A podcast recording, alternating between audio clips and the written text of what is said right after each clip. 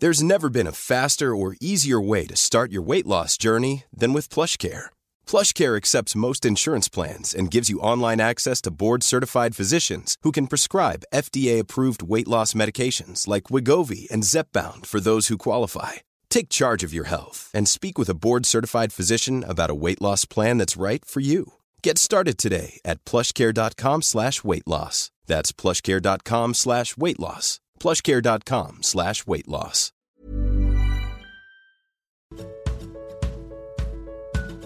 Vad vi pratar om när vi pratar om böcker är Youtube-kanalen. Och nu också podden som pratar om just böcker och läsande.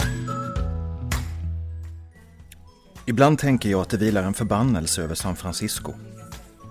För det mesta tänker jag att det bara är en sorglig jävla håla. Folk säger att det är vackert, men skönheten är bara synlig för nykomlingar och osynlig för dem som har varit tvungna att växa upp där. Som glimtarna av blått hav i portvalven på gatan som går längs baksidan på Buena Vista Park. Senare i fängelset kunde jag se sådana saker framför mig som om jag vandrade runt i staden som ett spöke. Hus för hus tittade jag noga på allt som fanns att se, tryckte ansiktet mot grindarna framför portvalven i de viktorianska villorna längs parkens östra kant. Vattnets djupblå färg mjukades upp av en kvardröjande dimma, en fuktig kyss, ett skimmer. Jag tittade aldrig på utsikten när jag var fri. När jag växte upp så var den parken ett ställe där vi drack. Ett ställe där äldre män träffades och smet iväg till madrasser som de hade gömt inne bland buskarna. Ett ställe där killar jag kände gav sig på de där männen och slängde ner en av dem för ett stup efter att han hade köpt ett flak öl åt dem. Från hörnet av 10th Avenue och Moraga, där jag hade bott med mamma när jag var liten, så såg man Golden Gate Park, Presido. De två blekröda prickarna som var pylonerna till Golden Gate Bridge. Och längst bort Marine Headlands hårt veckade gröna kullar. Jag visste att alla andra i hela världen tyckte att den där bron var speciell på något vis. Men för mig och mina kompisar så var den ingenting. Vi ville bara bli höga. Staden för oss var dimmans klibbiga fingrar som letade sig in under kläderna, ständigt dessa klibbiga fingrar. Och stora sjok av duggregn som svepte in över Judah Street medan jag stod vid de sandiga spårvagnsspåren och väntade på linje N som på natten gick en gång i timmen. Väntade och väntade med nederkanten av jeansen stela av torkad lera från pölarna på parkeringen vid Ocean Beach. Eller lera från att ha klättrat upp på Syraberget på Syra, vilket var Syraberget var till för. Den dåliga känslan av att dras nedåt av jeansbenens tunga lerkokor.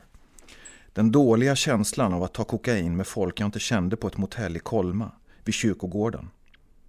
Staden var våra fötter och upplötta cigaretter på en regnig ölfest i Grove. Regnet och ölen och de blodiga slagsmålen på St. Patrick's Day. Kräkas Bacardi och spräcka käken mot en betongmur i Minipark. Någon som tog en överdos i ett sovrum i den vita slummen vid Great Highway. Någon som utan anledning tryckte en laddad pistol mot mitt huvud på Big Rec där folk spelar baseball i parken. Det var natt och det där psykfallet hängde sig på oss och vi satt och drack vår öl. Och det var en situation som var så typisk att om den aldrig inträffade igen så att jag inte mindes ändå hur den slutade.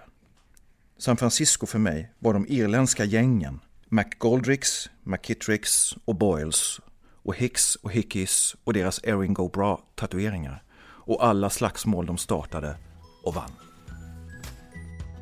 Hej och välkomna till vad vi pratar om när vi pratar om böcker. Vi är tillbaka i Gamla Stans bokhandel efter några veckor känns det som på Bokmässan. Några Ehm, hårda veckor. och eh, den som sa det var, ja, just det, Anna Bågstam. eh, och eh, vi har också med oss, P.O. Bengtsson. eh, och jag heter Alex Haridi. Eh, Men Pio, du var inte med till Bokmässan. Nej. Nej, det var jag inte. Eh, nej, men någon måste väl hålla ställningarna här uppe i Stockholm kanske. Ja. Hur var det att se alla liksom uppdateringarna på eh, Insta och eh, var det så här, bojkottade du Insta eller? Nej, inte alls. Nej, jag är så glad för er skull så när ni är där nere och roar Jag tror att han avföljde oss. Jag tror också det. Jag har nu kollat, jag är inte säker på att han har följt tillbaka Jo, heller. jo, jo, jo, jo, jo. Nej, nej, nej, jag är så glad för er skull. Så, Mm, Jo, men det kände vi. eh, ja, precis. Du gjorde ju en uppdatering om att du lagade mat, tror jag. Ja, precis. Min första mat-instagram gjorde jag på vårt konto. Exakt. Mm. Det kul. Är det bra eller dåligt? Eh, bra. Jag tycker allt är bra. Ja, Jag så röstar länge- för bra. Så länge det inte är liksom för mycket. Det är ju Jag undrar om jag ska börja lägga ut mina favoritrecept på Instagramkontot. Vad tror ni om Mm, det? Ditt eget i så fall. Jaha, inte på... Eh, Vad vi pratar Okej, om. vad vi pratar om när vi pratar om Mat. böcker. Ja, ingen Eh, relevans alls. Nej, fast vi heter ju bara vad vi pratar om.se på nätet. Så att eh, Ja, då kan, då kan faktiskt vara vilket ämne som helst. Ja.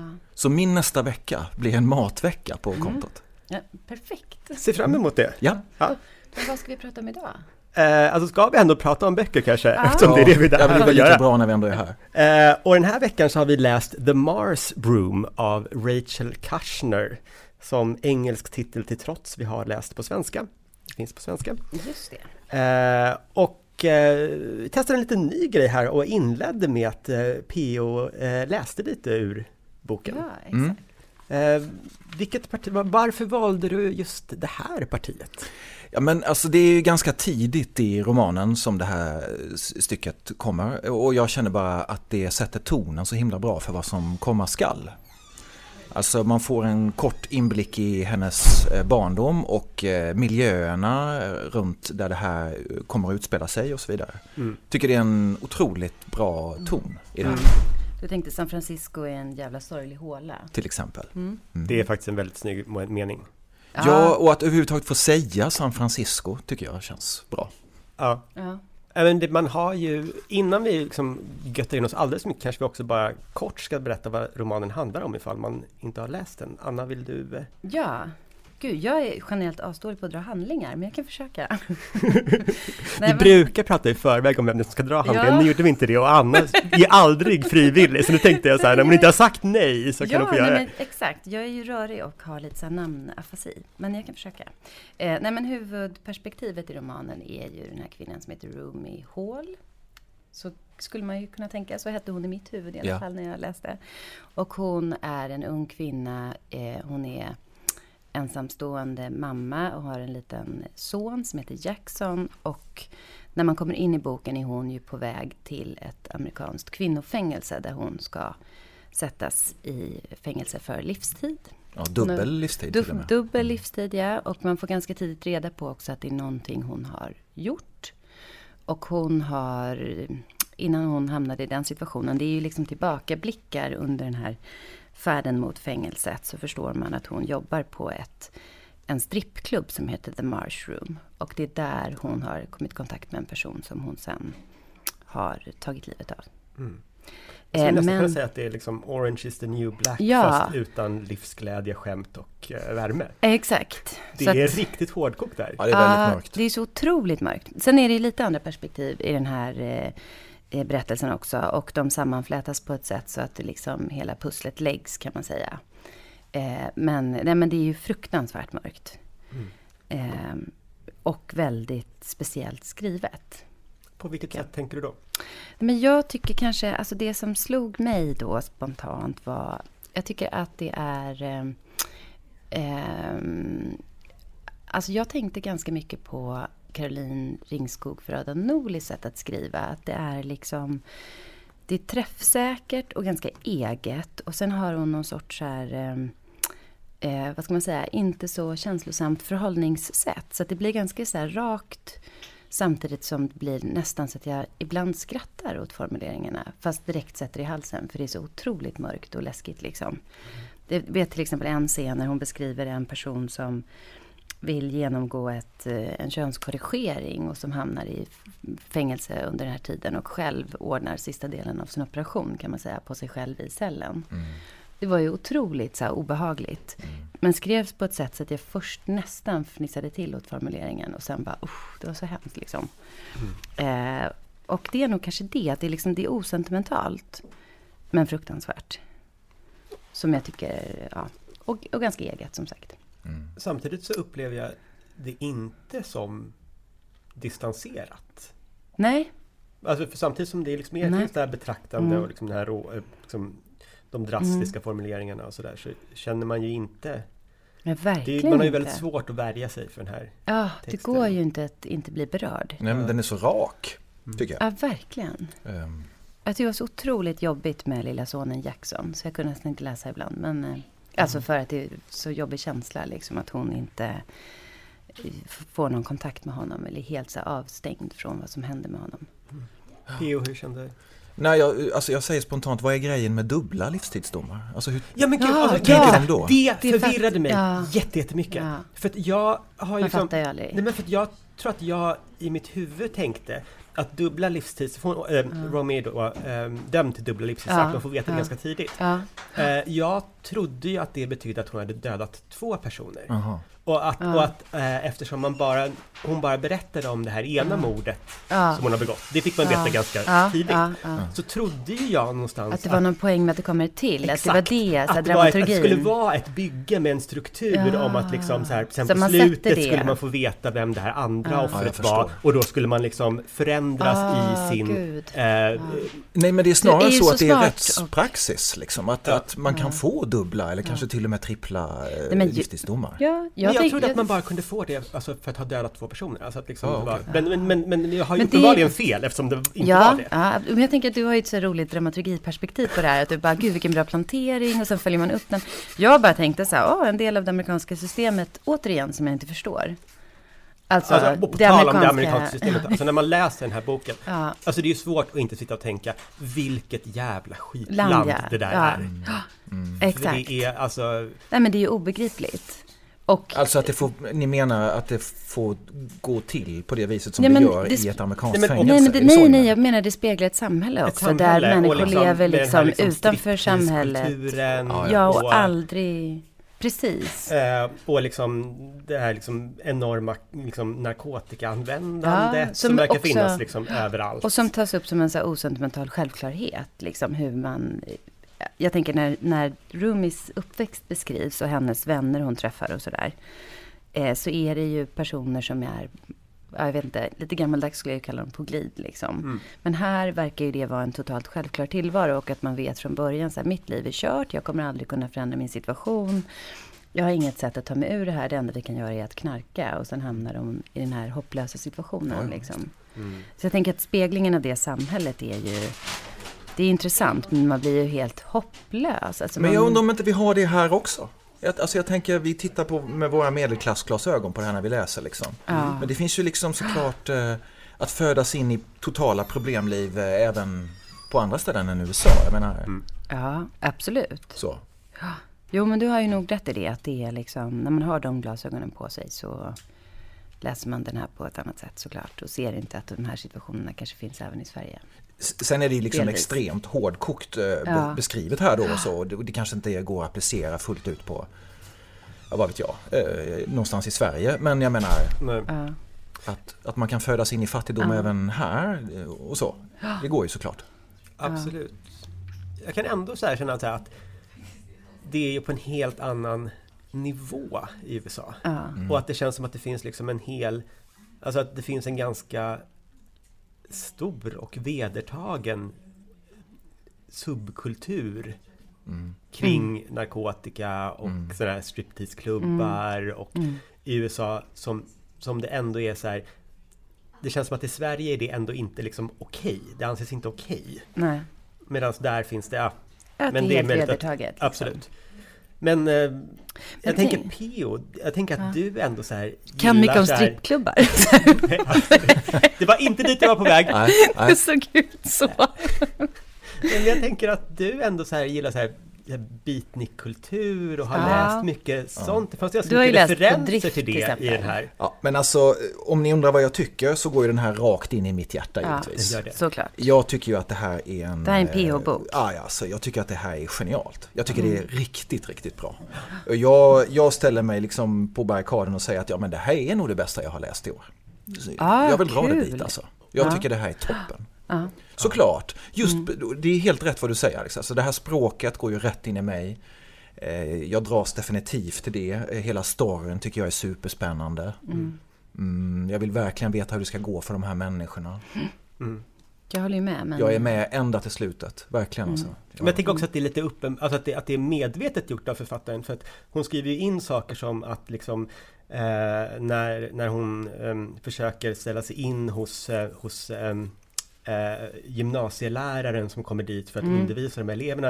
Eh, då ger ju han henne en Jack Kerouac-bok. Ja. Eh, Finns referenser till brott och straff. det finns referens till Brott och straff, det finns referens alltså, eh, till hela Hydebury och liksom att, att den är, utspelar sig i liksom, den delen av USA. Ja. Det, känns, som, det känns som att det inte är, är omedvetet av författaren, utan att hon Ja. har liksom jobbat med de här. Ja. Kalifornien, traditionellt sett när vi tänker på det är ju bara the sunny side of the street och allting är härligt och man surfar och ja men ni vet va. Så här. Men det, Kalifornien är ju en massa saker, bland annat det man får läsa om här då. Det är de största fängelserna ligger i Kalifornien. Så, va? Det finns ju en massa annat än, än, än det som vi är vana vid och kanske när vi tänker på Kalifornien. Ja, det, det ger den här verkligen en bild av. Ja. Funderade ni något på titeln, varför den heter just The Mushroom, som egentligen, alltså man tänker att största delen av boken handlar ju om en fängelsevistelse och, och tankar utifrån den på något sätt. Att den borde heta typ The Slammer.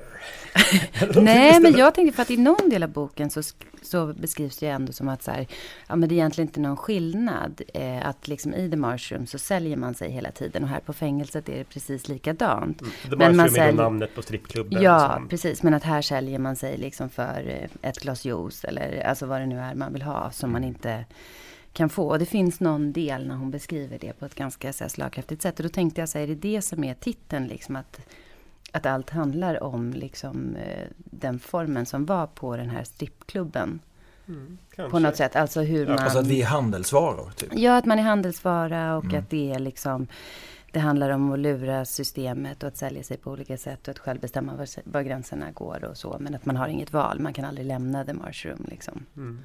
Jag vet inte, jag Nej. funderade på det. Jag tänkte att du brukar ha så här bra metaforer och... Ja precis, Filosofiska Eh, kanske jag idéer brukar, men, som- men nej. Eh, Jag har faktiskt själv funderat lite på varför den heter som den heter och inte riktigt kommit fram till ett bra svar på det. Ja, nej, samma här. Så. Det är inte, inte klockrent. Mm. Eh, Och hon har skrivit fler böcker. det här är hennes tredje bok. Ja, Ehm, Nej, jag måste absolut kolla upp dem för mig en helt ny författare, men det kan, beror kanske mer på mig. men jag ja, men om jag att... förstod det rätt så var de två första böckerna också översatta till svenska. Ja, Så exakt. det är inte ens hennes första bok att Nej. komma ut på svenska. Precis. Och det är ju någon i vårt gäng som eh, tyckte att vi skulle läsa den här, alltså som kom med tipset. Att jag kan Alltså, tänka mig jag- Pernilla, det känns som Nej en men grejen är att jag känner på mig att det är jag som har spelat in det här tipset. Ja, det skulle kunna vara du också, Anna. Ja, ja, Du eller Pernilla? exakt, det kan vara Pernilla också. Men, Och Men jag är så alltså tacksam för för grejen det. är att jag läste ju jättemycket om den innan den kom. Och då Mm. blev jag så himla sugen på det av det jag läste. Mm. Så då vill jag jättegärna läsa den. Eh, så därav inspelet. Ja, väldigt glad för det i alla fall, för Mm. jag hade nog kanske inte hittat den här själv. Mm. Ehm, Men Ja, precis. nu släpper jag, också- den aldrig. Nej, ja, jag tyckte också att den var jättebra. Jag är, eh, jätteglad att jag har läst den. Mm. Men jag kommer nog kolla upp författaren och läsa andra saker av henne. Mm. Och jag har ju också försökt läsa lite om den. Jag tror inte att den har blivit så här, Det är lite blandat mottagande i USA. Alltså att den har Mm. fått jättefin kritik och så. Men hon... Jag vet inte om Kalifornien är så nöjda med... Nej, men den är bannlyst vad jag förstod. Precis. Den är bannlyst på fängelser liksom i USA. Exakt. Men en kritik som jag har sett när man har läst på om boken, som Mm. har dykt upp på vissa ställen, eh, är att ehm, den är eh, ju otroligt researchad. Mm. Eh, Ja. Och att, Den känns att ju så vissa äkta, upplever liksom. det som att den stundtals är lite för kär i sin egen research. Var det någonting ni kände när ni läste boken? Nej, inte alls. Men jag var Nej. fascinerad av att jag tyckte att det var så otroligt verkligt. Mm. Så jag tänkte ju på så här, hur har, hur har författaren gjort det? Hon måste ju ha besökt enormt mycket fängelser och gjort jättemycket research på detaljer och så. Ja. För det är ju allt från liksom hur de skickar saker genom eh, avloppsrören till varandra till Mm. liksom hur besök fungerar och hur man gör för att liksom överleva tiden på insidan på något sätt. Mm. Så det är ju så otroligt liksom detaljerat. Mm. Men, eh, eh, vad kände du bästa- det då? eh, om jag kände...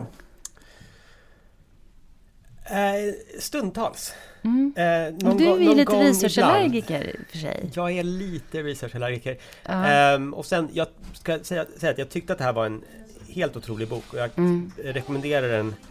Verkligen. Ja. Men jag skulle nog inte gå så långt som, som, som P.O.s Nej. årets bästa bok. Eh, Ja. Vad tyckte du då som är mer så här, äh, dramaturgiinriktad, eller ganska ofta är, om så här, upplägget här? För här är det ju lite intressant så här, berättarteknik. mm, Och det är både liksom stilistiska instick, eller vad man ska säga. absolut. Eh, och sen så får man ju liksom delar av berättelsen ur olika perspektiv på något sätt som man lägger samman, tycker jag. I vissa Ehm, avseenden. Ja men det fanns, och det, det är där, alltså den här har ett otroligt vackert språk, den är otroligt Mm. fint alltså det är allt det här liksom språkliga och, och Mm. litterära Mm. är eh, he- helt magiskt. Mm. Sen har jag då min hang-up att eftersom jag i grunden är dramaturg så har jag Mm. svårt att, att släppa den Och du har- biten. ja. Och det är väl där som min liksom lilla kritik mot den kommer in, att det finns strukturella val i den här som jag inte förstår. Mm. Ehm, jag förstår inte, de, hon har insprängt eh, citat ur Unabombaren, Ja, Ted. Kaczynskis eh, Bra att du tar upp det. För det är kanske det, det är det jag inte riktigt begriper. Varför Nej, det? inte jag heller. Och jag förstår, och, och, och sen eh, det finns andra sådana saker som att, att när man till slut får vara med om eh, hela det ehm, eh, brottet som, som Romy är dömd Mm. för Mm. eh, så är det berättat ur eh, offrets perspektiv Mm. Och inte ur hennes perspektiv, Nej. vilket känns som ett, ett, ett Mm. val hon har gjort. Ja. Och jag är inte helt säker på att, att jag är med på det Valet ja, valet. varför? Jag Att förstod hade inte heller velat, det. Jag hade velat kanske för få det berättat ur hennes ja. perspektiv. Så, så nå- några sådana där liksom strukturella saker som liksom Ja. skaver lite, lite Ja. för mig. Vilket gör att jag inte är uppe Ja. i... Men, men all, alltså, eh, texten, språket, Mm. rytmen, kapitlen. eh, Mm. Alltså allt det där är helt magiskt. Så att jag, Mm. där, jag vill bara påpeka att det här är en mild kritik. Ja, ja, som ja. jag har. ja, ja. Jag håller helt med. Eh, ja, nej men det här är ju absolut en av de största läsupplevelserna under året. Mm. Jag håller helt med. Jag tycker ju Gun Love var, gav, liksom blev jag ännu mer berörd av. Men Förlåt, vilken? Gun Love. Okej. Har du inte läst den än? Nej. Då får PO lite läxa. Mhm. Men det känns lite besläktat kanske. Ja, men det är lite Det är besläktat. Ja, och det är, jo men det tycker jag. Ja. Det är ju Florida då istället. Men Ja, ja, men det går bra. och det går bra. vapenhandel och eh, personer som bor på en trailerpark. Okej, Mm, men den kan du få läsa sen. det kommer jag absolut göra och tipsa om den framöver. Ja, ja. Gött.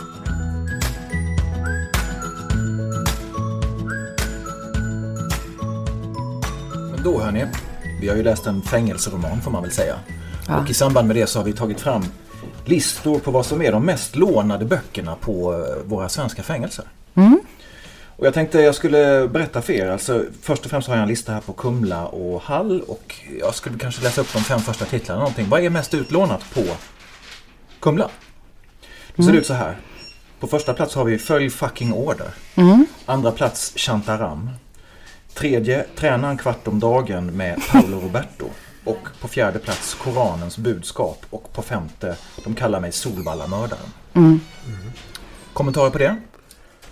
Ja, det känns ju som att eh, de här eh, människorna som sitter på fängelse eh, tycker om eh, att se sig själva skildrade i litteraturen. Har lite Tror igenkänning. att de Det- kollar på Veckans brott? Och... det känns som det. Ja. Men det, det, är ju, Mm. det är ju väldigt mycket reportageböcker om brott och det är det Absolut. generellt när man fortsätter på listan också. Ja. Ja, just det. Men jag tycker ändå träna en kvart om dagen där. Förstår Ja, man också. den är ju logisk. Man Ja, men är den är en kvart logisk. om dagen. Den är helt och logisk. tränar då.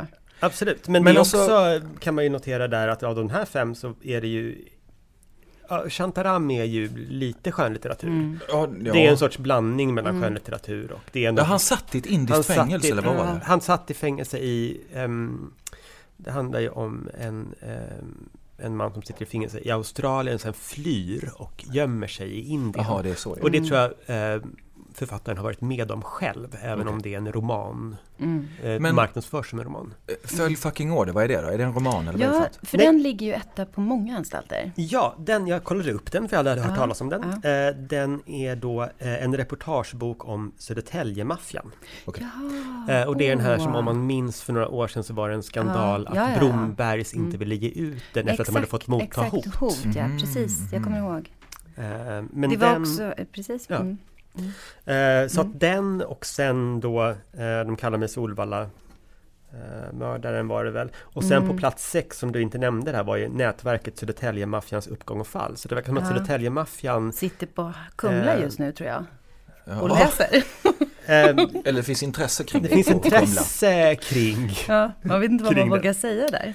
Men hörni, då var det ju alltså så Ja. att det var ju eh, ett manligt fängelse eller vad man säger. Alltså, Ja. Men kan inte man, får jag bara flika in? Ja, det jag får råkar du. ju se listan här, även plats nummer sju, Konsten att läsa tankar ja. av Henrik Fexeus kommer upp där. Mm. Tycker bara att det är intressant att nämna. Ja, jag måste bara nämna, nu, sa vi inte, nu körde vi inte titlarna på Hall, men eh, nummer tre på Hall-listan, Narconomics, konsten att driva en drogkartell. Det är ju, det är ju, och då tänker man ju så här, det kan ju inte vara en handbok i hur man driver en drogkartell. För då borde det ju inte vara tillåtet på Alltså, fängelse. vad- fångarna kommer tillbaka till bibliotekarien och säger du alltså den här titeln är missvisande. Alltså.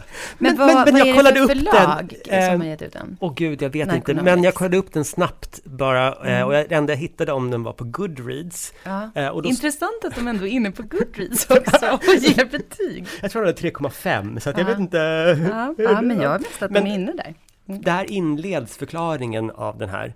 Eh, Så stod det, det var bara på engelska. Ja. Eh, Narconomics is a good introduction to the nature of the drug trafficking business. Just det. Så det verkar ändå att de är lite instruktionsmanual. Ja, Mm, kanske. intressant. Så här bygger du ditt det här nätverk. är också så himla roligt för att de här är inte alls med på andra topplistor Nej, som man ser. Nej, och då eh, vänner, om Ja. vi går över till Ja, eh, Hinseberg, som ju, alltså, Mm. där sitter kvinnor, har jag Exakt. blivit upplyst om. Och hur, är- hur ser då den mest utlånade listan nu, alltså ut där, topp fem? Ja, men ett är ju Stjärntecknen talar om vem du är, Vattumannen. Fantastiskt. Ja, av Gisela Melin. Sen är det Ställ och tolka ditt horoskop, Stefan Stenudd. Trippelmordet i Uddevalla, Thomas Bodström. Drömmar A till Ö, Maria Ulander. Patient Fass. Ja, alltså FASS-handboken. ja, Ja. alltså den här medicin, Ja. alltså bläddra den- i liksom vilka piller som finns och, Ja, och det är de... också den som vi hypokondriker ibland bläddrar i. Okej, Jaha, ja. är, du, Bara lägga in. är du hypokondriker? Alltså lite, jag har slutat googla symptom just för Ja. att det är det. Okej. Eh, sen så på plats nummer sex, omgiven av psykopater. Inte helt oväntat ändå. Samtidigt som man ju liksom, alltså om man själv satt på fängelse skulle man vilja läsa det. Alltså skulle man, det känns som så här, man skulle se tecken överallt. Och så sitta med den typ i rastrummet och läsa känns ju också som att det är som en pik. Och man kan också känna så här att det kan också, man, alltså risken är ju också att man har noll självinsikt. Ja, så att det, att liksom, man man, själv är psykopat och bara Ja. Jag är omgiven av psykopater! jag Ja. känner igen det här i alla andra! Alla andra! Det blir så här, Kul! ja, verkligen. Ja, det, men det väcker mycket frågetecken i alla fall. Men Ja, det sen, det. sen fortsätter det ju med så här stjärntecken, fiskarna, drömmar, eh, 100 years of tattoos. Hinsehäxan är med här också. Ja, jag vet. Det är Där intressant. kände jag att där kom vi in lite mer på det som var på den manliga listan. Att Ja. väldigt mycket, liksom, Ja. väldigt mycket eh, bi- biografier och Ja. reportageböcker om kriminella. Ja. Och att där är det ju... Ah, okej, okej. Men, men det var ju väldigt stor dominans tycker jag på här, tolka stjärntecken och, Och lite drömmar. självhjälp bara. Lite sånt där. Självhjälp och så. Lite Men där undrar man, man ser en så, något så otroligt specifikt som att det är så himla mycket horoskop. Mm. Då, då Det är så undrar man sällan ju... man gör det. Nej men då undrar man ju att, att så här, är det så att de knappt lånar ut några böcker så att det liksom räcker med så här en horoskopgalning på Ja. avdelningen som bara kan låna Ja. jättemycket böcker Alltså- och det kommer upp på upplistan? Eller är de liksom alla? Är det så här liksom att Ja. liksom rastgården på Hinseberg är bara folk som pratar om liksom Om måncykler och... inte. eh, Och i duschen så här, du är skorpion va? Inte så. Nej, men, man undrar, men för här är ju också bara Vattenmannen och Fiskarna ligger ju på listan liksom. Så det kan inte vara bara att folk med Vattenmannen och Fiskarna är Ja, fast det kan ju också vara så här att, att någon är kär i en vattuman och vill liksom kolla upp, så här, passar vi ihop? Du tänker Hur är så. den personen? Men alla kan ju inte vara kära i en vattuman heller. Undrar om man Alltså, kan göra lite research på det här? Ja, vi kanske kan få tillbaka läxa på den här och försöka reda Alltså ut helt det. enkelt eh, ringa Hinseberg och prata med bibliotekarien. Absolut, man kan ju också tänka sig, för- att det är ju så här att, att ehm, stenbockar blir ju väldigt ofta idrottsmän. Ah. Blir alltså. vattumän väldigt Nej, men vet du, ofta jag, jag kriminella? har läst, och det, nu vet inte jag om det här riktigt stämmer då, men för ett tag, för ett tag Jag är sedan chockad alltså. Ja, nu, nu kommer det få en ny så här, icke-vetenskaplig liten harang. Ja. Eh, nej, men för ett tag sedan var ju faktiskt eh, merparten av de som var intagna på svenska fängelser födda i oktober och framåt, så sent på året. Jaha. Mhm, Men det är väl varken fiskarna eller vattuman? Nej, men det, och det här kanske, jag tror att de dominerande i den statistiken är ju män. Okej. För det är många fler män än kvinnor. Just det, just Mm. det. Helt otroligt. Ja. Precis, men då fanns det ju en, en förklaring till det som handlade om att man kanske då är eh, generellt sett omogen och aldrig hinner med riktigt i skolan och liksom Ja, men och det är är det detsamma. Jag vet liksom att eh, alltså den här... Nu, att man helt nu, enkelt får en sån här sen start. Liksom. Exakt, för det är också därför som eh, män ofta är stenbockar. Därför att de är födda i januari, så Ja. de har alltid varit eh, Bäst, stö, liksom. störst, snabbast, starkast i Precis. klassen när de var små. Ja. Och Så därför har det de finns faktiskt ett, liksom, ett förklaringsfilter att lägga på det här, så här på ett sätt. Som inte Ja. har att göra med liksom, min, min ascendent stod i Venus när jag föddes. Därför är jag Det är därför jag är bankrånare. Ja. Men jag måste bara ha en till re- reflektion. För att på den här listan om kvinnofängelser så fanns det ju även utlånade ljudböcker med. Och där är det ju en helt annan prägel. Där är det inte alls eh, liksom stjärntecken Baserat. dominans. Nej. Utan då är det 50 nyanser av honom ligger etta. Och sen kommer En bror att dö för, Tre sekunder, Uppgörelsen, Återvändaren, Då är det alltså lite mer... eh, Aleph av Paolo Coelho. eh, Romaner Det alltså. som inte dödar oss, David Lagercrantz. Precis. Mm. Aldrig Mycket fucka upp. Infiltratören. Eh, och även Sex nyanser av kärlek Ja, av Susanne Dallenius. Men det är ju så här att man exempel. behöver något lättsamt mellan varven. När man har liksom Mm. pluggat en massa eh, Vattumannens, eh, Mm. alltså, då behöver man något lättsamt emellan och smälta det här med. Ja, precis. Mm. Men här, jag måste bara återknyta till boken The Marshroom. Ja. Att, eh, för där, den kändes ju otroligt researchad och hon hade ju järnkoll på, man fick verkligen känslan av att hon visste exakt hur det var på fängelse och sådär. Mm. Men den hade ju väldigt litterära referenser Mm, mm. och så. Eh, på ett annat sätt än vad som går igenom här, Eh, ja. tycker jag. Vadå? Nej men nu att- tänkte jag på Rumi till exempel. Ja. Och Rumis referenser, litterära refer- referenser och det hon ville läsa och vad hon drog sig till minnes att hon hade läst och sådär. Ja, och alla de här böckerna som, hon liksom, som de pratade om kring henne Ja. i boken, de fick Ja. ju hon av den här läraren som Ja. var där och undervisade. Just Så det. det finns ju faktiskt också i boken att de besöker Precis. biblioteket på fängelset. Just det, exakt. Och det enda de har är biblar. Det är det Ja. enda de lånar ut. Så, Ja, så att deras li- lånelista skulle ju se mycket enklare Skulle ut se helt annorlunda ut. än den här. Ja. På plats ett, Ja. Bibeln. Exakt. Utgåva bla bla bla. På plats Mm, två, mm, Bibeln. ja. Utgåva. Nej men vadå, det är, det är kul att folk läser. Eller hur? Ja, Det är absolut. superkul att folk läser. Ja. Ja. Tror ni att folk skulle, tror ni att eh, The Mars Room kan bli en stor eh, säljare på svenska fängelser? Eh, jag tror inte det. Inte ens på Hinsan? Nej. Jag skulle vilja det. Ja. Ja, såklart. ja, såklart. Men, eh, eller ja, nej, jag vet inte. Kanske då. Även om den kommer med liksom ett jobbigt paket och ett mörkt budskap så är den så otroligt välskriven och lätt att ta in tycker jag. Ja. Så den skulle faktiskt eh, kunna, tycker jag, bli en Ja. fängelseblockbuster. Ja, Mm. absolut. Mm. Så hör Ja. ni det där ute, Ja. kära fängelsebibliotekarier. Ja, ta in. Plocka in Mars Room. Ja, precis. Det kan alla göra. Men hörni, Alex, Mm. om du satt på kåken, Mm. Vad eh, skulle du läsa då? Ja, ehm, tänk att du skulle ställa just den frågan. Jag har inte alls förberett mig på detta. Jag skulle ju i så fall ehm, gå till, alltså Dels så tänker jag att jag skulle tycka ganska synd om mig själv. Mm. Jag skulle ha ganska mycket tid. Du, du var oskyldigt ganska- dömd, vi lägger till det alltså. Vi lägger till, jag är helt Det oskyldig. kan ju inte, jag är alltså, det kan helt inte bli på något annat Nej, sätt. nej. Ehm, jag skulle nog re- regredera lite grann. Mhm. Ehm, och jag skulle ha tid att läsa ganska tjocka böcker. Så att jag skulle ju ehm, gräva ner mig totalt i eh, min, en av mina favoritförfattare på gymnasiet. Nämligen eh, Ah, Charles, Charles Dickens. Okej. Mm. Ehm, som ju skriver mm, ganska tjocka men liksom lättlästa mustiga böcker som alla handlar om eh, unga pojkar som det är synd om och de är så fattiga och de Mm. eh, Ah, hamnar illa ut som. Oliver Twist och Just. Nicholas Nickleby, David Copperfield, det är de böckerna jag har med mig här som jag viftar med. Ehm, samtidigt som ju liksom det löser sig för dem på slutet och man får gråta och skratta och Ah, bra Ehm, tänkt, bra tänkt. Ja, nej men så att eh, Charles Dickens skulle jag läsa om jag satt i fängelse. Mm. Ja, det var bra. Anna? Jo, men jag tänkte så här. Jag blev så himla avundsjuk när eh, Rasmus då eh, hade börjat läsa litteraturvetenskap. Som jag aldrig har pluggat till exempel. Mm, jag vet, jag har sån ångest för det. ja. Jag inte lite ångest, men, Ja, jag, men- det, jag ångrar att jag aldrig läste Ja. litt vet. Men är det för sent? Nej, inget är ju för sent. Mina vänner. Och med precis det i åtanke då så hade jag ju tänkt när jag får så här, 37 år gånger två på kåken för något jag antagligen inte har gjort. Ja.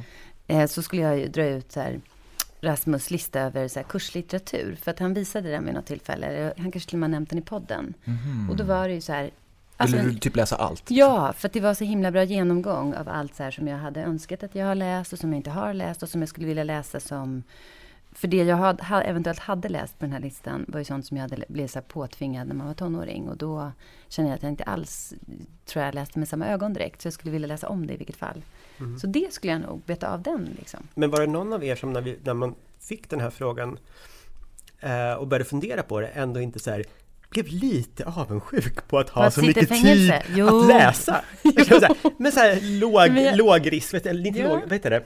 Eh, låg säkerhetsklass, alltså bara så här, man country kan club. eh, nästan komma och gå. Ja exakt, då- vad heter det? Det ja. heter, det heter Men typ så lite frigångs... Ja, alltså så här- Ja. Ja, Inte säkerhetsklass 4 inte, liksom. utan- alltså nej jag vill inte hamna då, på hall. Då kanske du ska begå liksom någon sorts ekonomisk brottslighet så att du inte behöver vara liksom något, instängd något, lit- på det ja, något. Mm. litet bedrägeri bara. Eller vad tror ni om husarrest? Räcker inte det liksom? Eh, fotboja. Men då kan man ju fortfarande liksom göra grejer. Jag tänker att det sköna Ja. är att man är instängd och det enda man inte kan, eller liksom, då kan man göra eh, Paolo Robertos kvartar ute på gården och sen får man ligga och läsa hela dagen. Okej. Mm. Det är ju superskönt. Vad skulle du läsa? Nej men jag har inte tänkt, jag måste erkänna att jag har inte tänkt så himla mycket på det. Men jag, det är jag ju säger... konstigt när vi ändå har förberett det här. Ja, alltså, men, jag skrev ju till er också, men Papillon då. Alltså Ja. skulle jag kunna tänka mig att läsa om. Och det är också en eh, flykthistoria ju. Mm. Så jag skulle liksom försöka ta efter den och liksom skruva upp sådana här eh, ventiler och klättra i Mm. gångar och Mm. försvinna på en flott ute i havs och ja, så här. Ja. Rymma skulle jag göra. Så rym, något som liksom Jag var givetvis oskyldig men det är ingen som lyssnar på det så jag är tvungen att fly i alla fall. Då, Ja. då skulle jag ta hjälp Ja. av Papillon. Ja.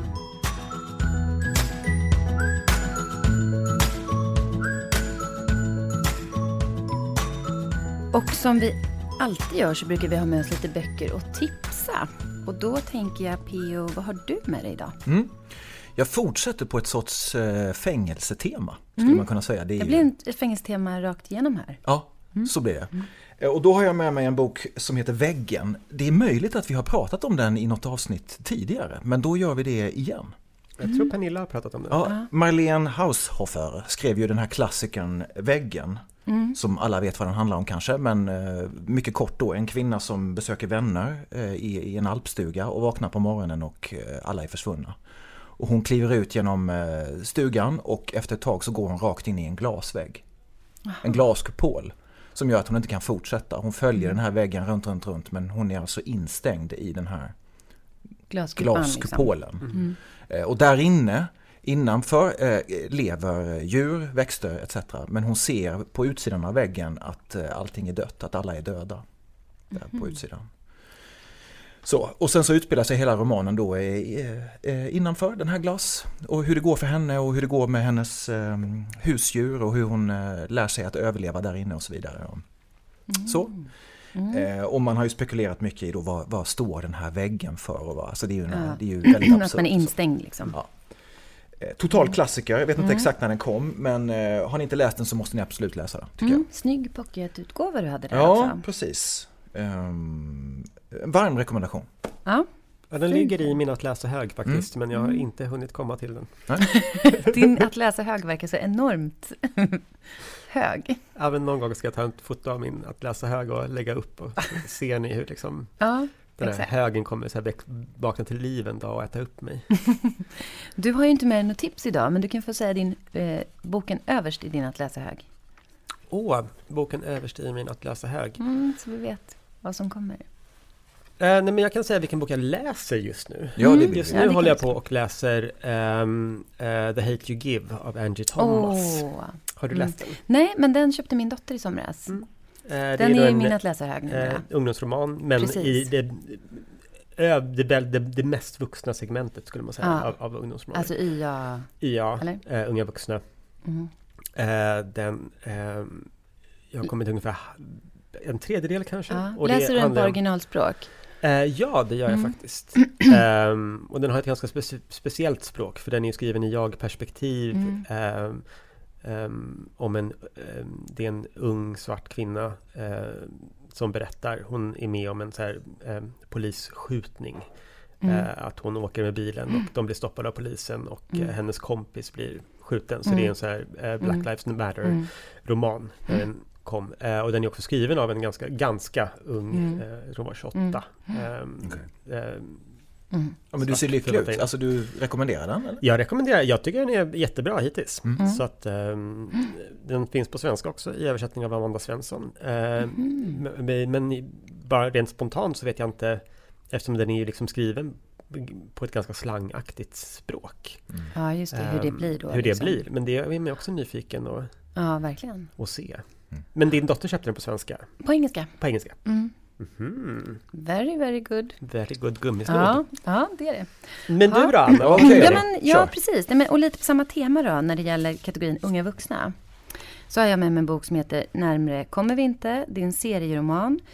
Eh, jag valde den för att den är tecknad av Anneli Furmark. Vi hade ju henne i ett avsnitt för ett tag sedan. Och eh, det var första gången som jag läste någon serieroman som hon hade tecknat då. Och då tyckte jag så otroligt mycket om den. Här eh, är själva romanen är skriven av en norsk eh, författare som heter Monica Steinholm och den utspelar sig i norra Norge. Och så har Anneli Furmark tecknat. Det är otroligt fint. En kärleksskildring om två unga män som ehm, har väldigt olika bakgrund kan man säga. Och det handlar om ung, omöjlig kärlek. Man, ja, otroligt fin och jag blev väldigt berörd av den här. Mm. Så den kan jag verkligen rekommendera.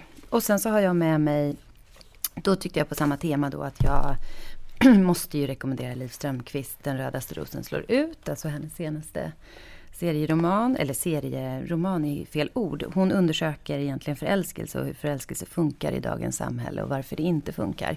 Och tar utgångspunkt i Leonardo DiCaprio som liksom dejtar 51 stycken assnygga modeller men blir inte kär i någon. Så här, varför, hur kan det hända? Och det är så, eh, jag gillar henne väldigt mycket. Eh, både som liksom konstnär och tecknare och hennes, liksom, det är mycket humor och så samtidigt finns det en poäng och jag lär mig någonting. Hon tar liksom upp teorier utifrån olika perspektiv, eh, liksom historiska eller beteendevetenskapliga eller sådär och försöker helt enkelt undersöka så här, hur funkar förälskelse i dagens samhälle. Den tycker jag också man absolut, alltså den här måste man ju läsa Vad spännande. såklart. Om man, den tror jag finns i Gamla Stans bokhandel. Det om tror jag man, också. Ja, men, men eh, den är jättesnygg och bra på alla sätt. Eh, och sen det sista tipset har jag med egentligen mest för att jag blev så himla glad när jag läste den här. Eh, och det är en bok som heter Ett annat jag. Eh, det är en ny ungdomsboksserie som vänder sig, jag tror att det är 9 till 12. Det är Karin Gerhardsen och Petter Lidbeck som har gått, is- gått ihop och ska skriva den här. Eh, och det kommer bli en serie med tre böcker. Jag har med den och den hamnade i mina händer när jag satt i en eh, liten jurygrupp för barndeckare. Och jag tyckte att det var så himla roligt så att jag känner att jag måste tipsa om den. För det här är en start på liksom en actionserie för eh, ja, men den här i ålderskategorin, kanske 10-12-åringar skulle jag säga. Och då är, den är liksom, eh, det är okonstlat, eh, går på i full action, handlar om en ung tjej. Alltså det som händer är att hon upptäcker att hon har en tvilling, kan man säga. Och det är liksom ett grepp. Men det här är som liksom en korsning av en road movie och lite så här, jag fick lite så här bronkänsla. För det är väldigt aktuellt, det är liksom terrorangrepp, det är läskiga vetenskapliga eh, experiment. Eh, och det är så hardcore, så om jag hade varit så här 12-13 hade jag tyckt att det var superkul att läsa. Och vanliga så här grepp som jag i alla fall inte har sett så mycket i den typen av böcker, som att till exempel barn dör, finns med. Så det känns väldigt så här osminkat, men den känns liksom inte barnslig, men ändå gjord för barn med liksom Eh, ja, men, och jag tror att den passar liksom både killar och tjejer och det är väldigt så här actionkänsla. Vad kul. Ja, så den vill jag verkligen tipsa om. Ja. Det var mina tips. Och då var vi väl Då klara. var vi klara för idag. Stort tack Ja. va? Stort tack. Stort tack. tack för att ni har lyssnat. Och om man undrar var man hittar våra tips så kan man gå in på vår hemsida. Vad vi pratar om.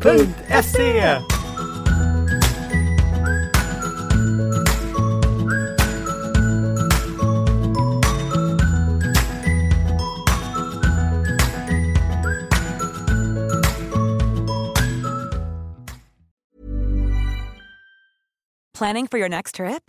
Elevate your travel style with Quince. Quince has all the jet setting essentials you'll want for your next getaway, like European linen, premium luggage options, buttery soft Italian leather bags, and so much more. And is all priced at 50 to 80% less than similar brands. Plus, Quince only works with factories that use safe and ethical manufacturing practices. Pack your bags with high-quality essentials you'll be wearing for vacations to come with Quince. Go to quince.com/pack for free shipping and 365-day returns.